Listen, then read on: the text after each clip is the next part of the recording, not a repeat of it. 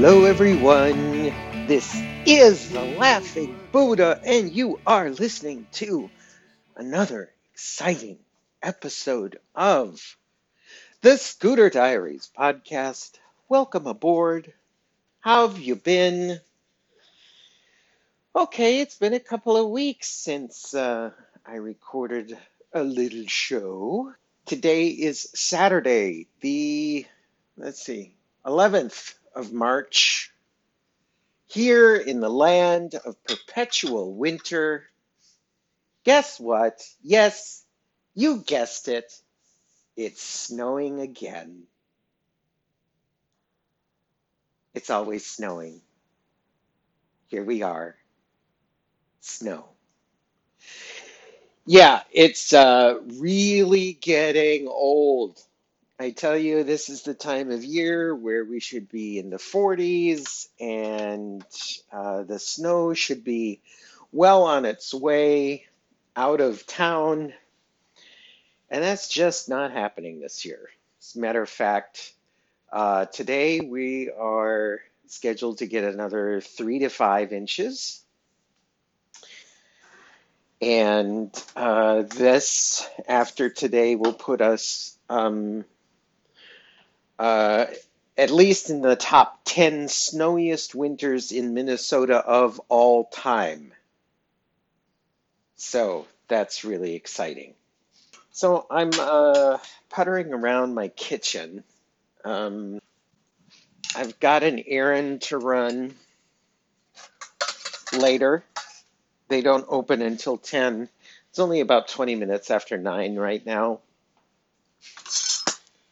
Um, yeah, I'm going over to a hydroponic gardening store that's over here in St. Paul. Um, at work, I participated in a Virgin Pulse wellness program last year. And if you participate, you know, and you track your items and you know, interact with others and all that other stuff, you get these um, uh, chances to win a prize. Well, I won one of the drawings and I got 250 coins as my award and I can uh, redeem them through Amazon. So I went online and I found a countertop hydroponic gardening device. Um, it's uh, made by Just Smart, and there are 12 pods where you can grow 12 different plants. And the lighting source um, is expandable. So you have um, 30 inches that you can grow something. And so I, uh, I ordered that and it arrived. But as I'm doing more research into hydroponic gardening, I need um, some more information. I mean, I like the the unit itself, but it really doesn't come with uh, any sort of support kinds of things. I mean, it's a neat little thing, but if you don't know how to garden hydroponically, um, I need to find a meter that will test the my water quality here in my house. Um, so I need something that will measure parts per million. Um, then the pH, there's a range where hydroponic gardening works best, and I think it's 5.5 to 6.5. Um, so it needs to be slightly acidic. So there is a, I thought about going and getting, there's a nice meter that does all of what I need it to do.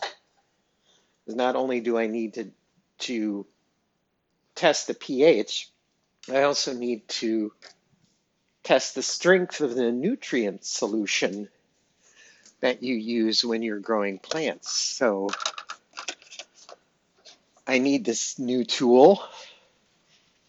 And I can get one on Amazon, but you know, I'm really trying to shop more locally. So this is a uh, company that's just down the road a piece. It's not far at all. And I'm going to go and see. They have a meter on their website.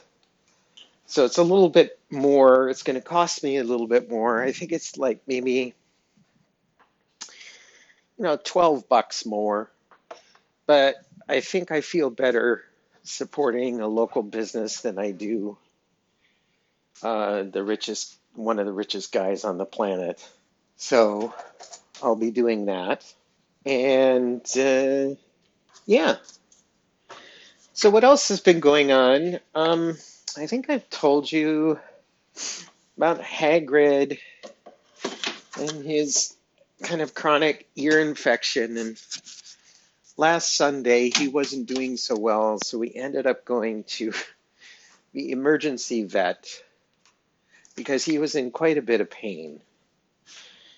Turns out his ear was full of fluid, and so we got some pain meds, and then um, the vet thinks that we're not really treating the root cause.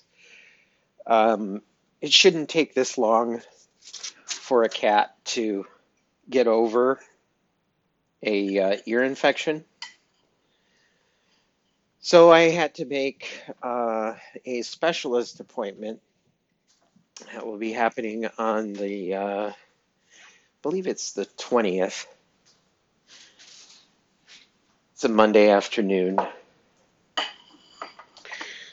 So there is a specialist in the dermatology section of this clinic system that will hopefully be able to get to the bottom of things.